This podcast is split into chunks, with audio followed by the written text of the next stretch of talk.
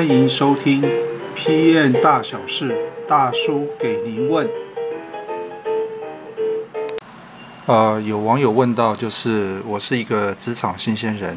那需要具备什么样的条件才能去应征产品经理这份工作呢？啊、好，那针对这个问题，我想有很多刚毕业的或是呃刚入职的人想要问的问题哈。那我想就几个层面，大叔这边来跟大家做一个回复哈。那我想第一个哈，就是如果你现在是刚毕业的话，那么有一些外商企业。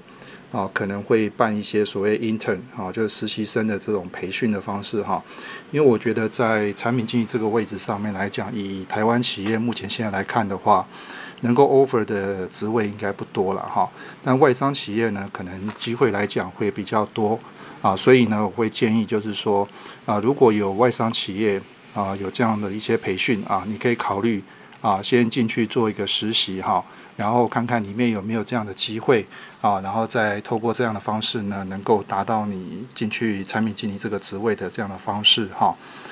那么第二种呢，大叔的建议就是说。啊、呃，你先去找一下哪一些大型的企业啊，这些大型的企业呢，里面有产品经理这个职位的啊。那不管你过去的工作的背景是呃，或是说这个在学校学的专业是什么哈，我觉得这都不重要。比如说你是这个工程背景的，或是商学背景，或是人文背景都没有关系哈。那如果你有意愿要往产品经理这个位置来走的话，那我会建议你先进去这家公司。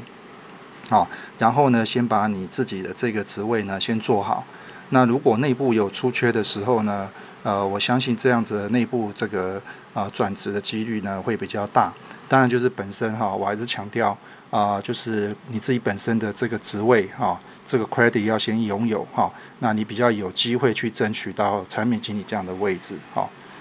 那么第三种呢，大叔的建议就是说，有一些新创公司哈，那么新创公司坦白说，呃，必须一定会有产品嘛哈，所以呢，他也必须会去招募。啊，产品经理这样的职位了哈。当然，对于说这个新创公司，当然说实话，机会比较大。那相对来说的话，风险也比较高。那我会建议说，如果你本身不是这方面技术背景的话，那也许哈，你可能要在自学的部分哈，自学的部分，比如说一些 coding 啊，写程式啦哈，可能这方面呢需要去再进修一下。那比较有机会去胜任这个角色哈，因为可能没有太多的师傅。可能很多时候可能都需要自己下去做哈。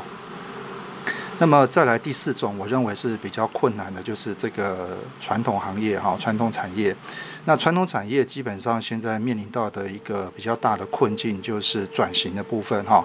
那或许如果你现在在传统产业里面，你也不要灰心哈。或许你可以扮演转型的这个呃火车头的角色哈，这个角色基本上也跟产品经理的工作其实蛮类似的哈。那或许你转型转型这个扮演转型这个角色，也许有可能有机会让你的老板相信，就是啊产品经理这个角色呢，确实可以啊帮公司呢带来一些帮助啊，带来一些帮助哈。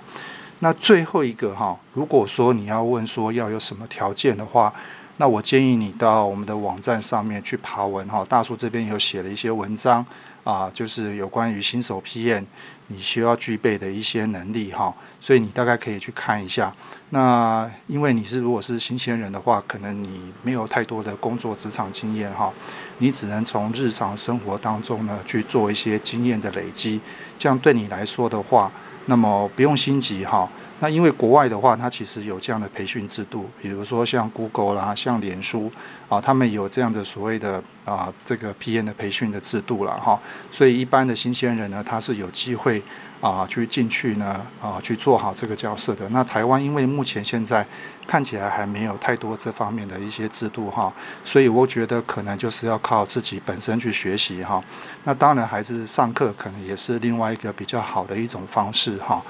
好，那么以上呢是针对这位网友所提出来的一些问题哈。那么如果你有其他的想法的话呢，啊、呃，欢迎留言哈，呃，跟大叔这边来来讨论一下。那不要忘记了啊，记得订阅我们 YouTube 的频道，按一下小铃铛哈，你随时可以收到新的音频。好，今天就今天这个回答就到这个地方，谢谢大家。